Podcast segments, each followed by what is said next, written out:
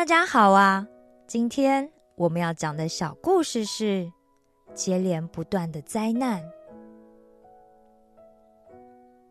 上帝又对摩西说：“你去对亚伦说，伸出杖，击打地上的灰尘和泥土，让全埃及的尘土都变成狮子吧。”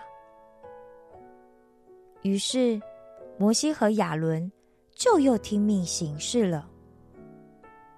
这下不仅是百姓，连大臣们、法老身上都有一堆的狮子在跳来跳去的。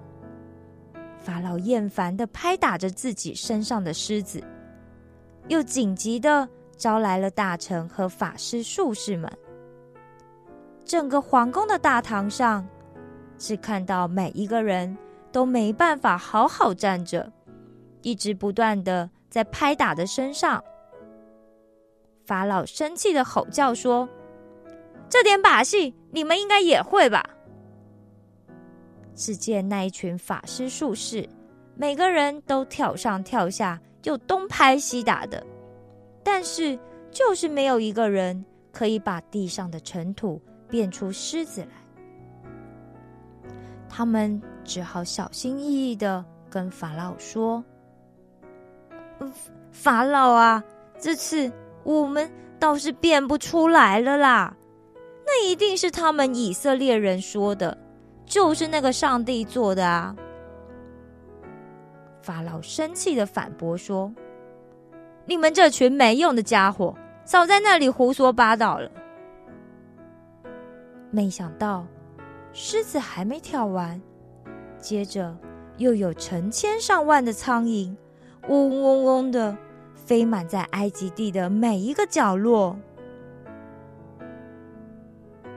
但是法老又食言了，他的心一点都没有软化，他不肯放走任何一个以色列人。接着。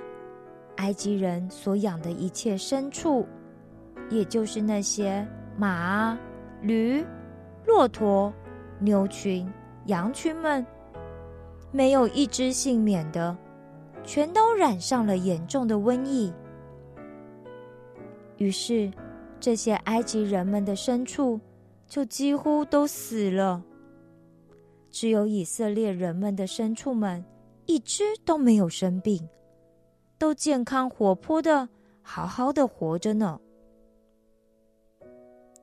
法老不相信会有这种怪事，于是就派人去查看。果然，以色列人的牲畜一只都没死。但法老的心还是很固执，他依旧不肯放走以色列人。于是。上帝又命摩西和亚伦去捧着炉灰到法老面前，当着他的面扬起那些炉灰，然后那些炉灰就会在人和牲畜的身上变成起泡的汤。这下，连那些行法术的人都没办法好好的站在摩西面前了，因为。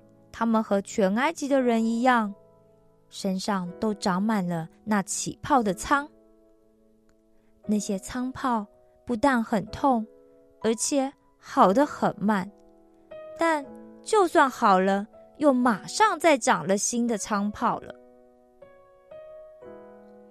因为法老的内心刚硬，不肯让以色列人们走，所以灾难一直没有间断。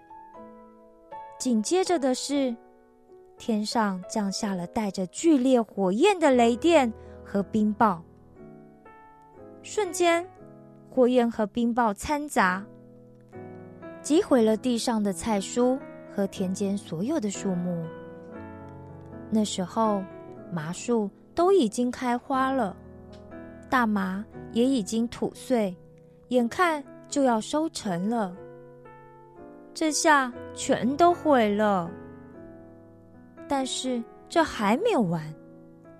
接着又有成群成群的蝗虫，从旷野飞来，它们多到把整个天空都盖住了，把那些仅剩的菜蔬，以及那些没被冰雹打到的果子，甚至是还没有成熟的，全都给吃光了。这还没完呢，因为法老说要放人，但看到情况一变好，就又后悔了。于是接踵而来的是连续三天三夜，像有人在天上盖上了一张大黑毯一样的大漆黑，没有一点的光，大家都伸手不见五指。只有以色列人的家里看得见亮光。法老终于又受不了的招来摩西说：“哎，你们要走就快走吧，去守你们那可笑荒谬的节好了。只是你们的人可以去，但羊群和牛群都得要留下。”摩西抗议的说：“那怎么可以？”我们祭祀还需要祭物呢。法老就又恼怒的说：“算了算了算了，那就都别想吧。你也走吧，你小心点，不要再让我看见你。你见到我的那一天，你就必定要死。”莫西也不甘示弱的说：“我也不想再见到你了。”于是，摩西转身就离开法老了。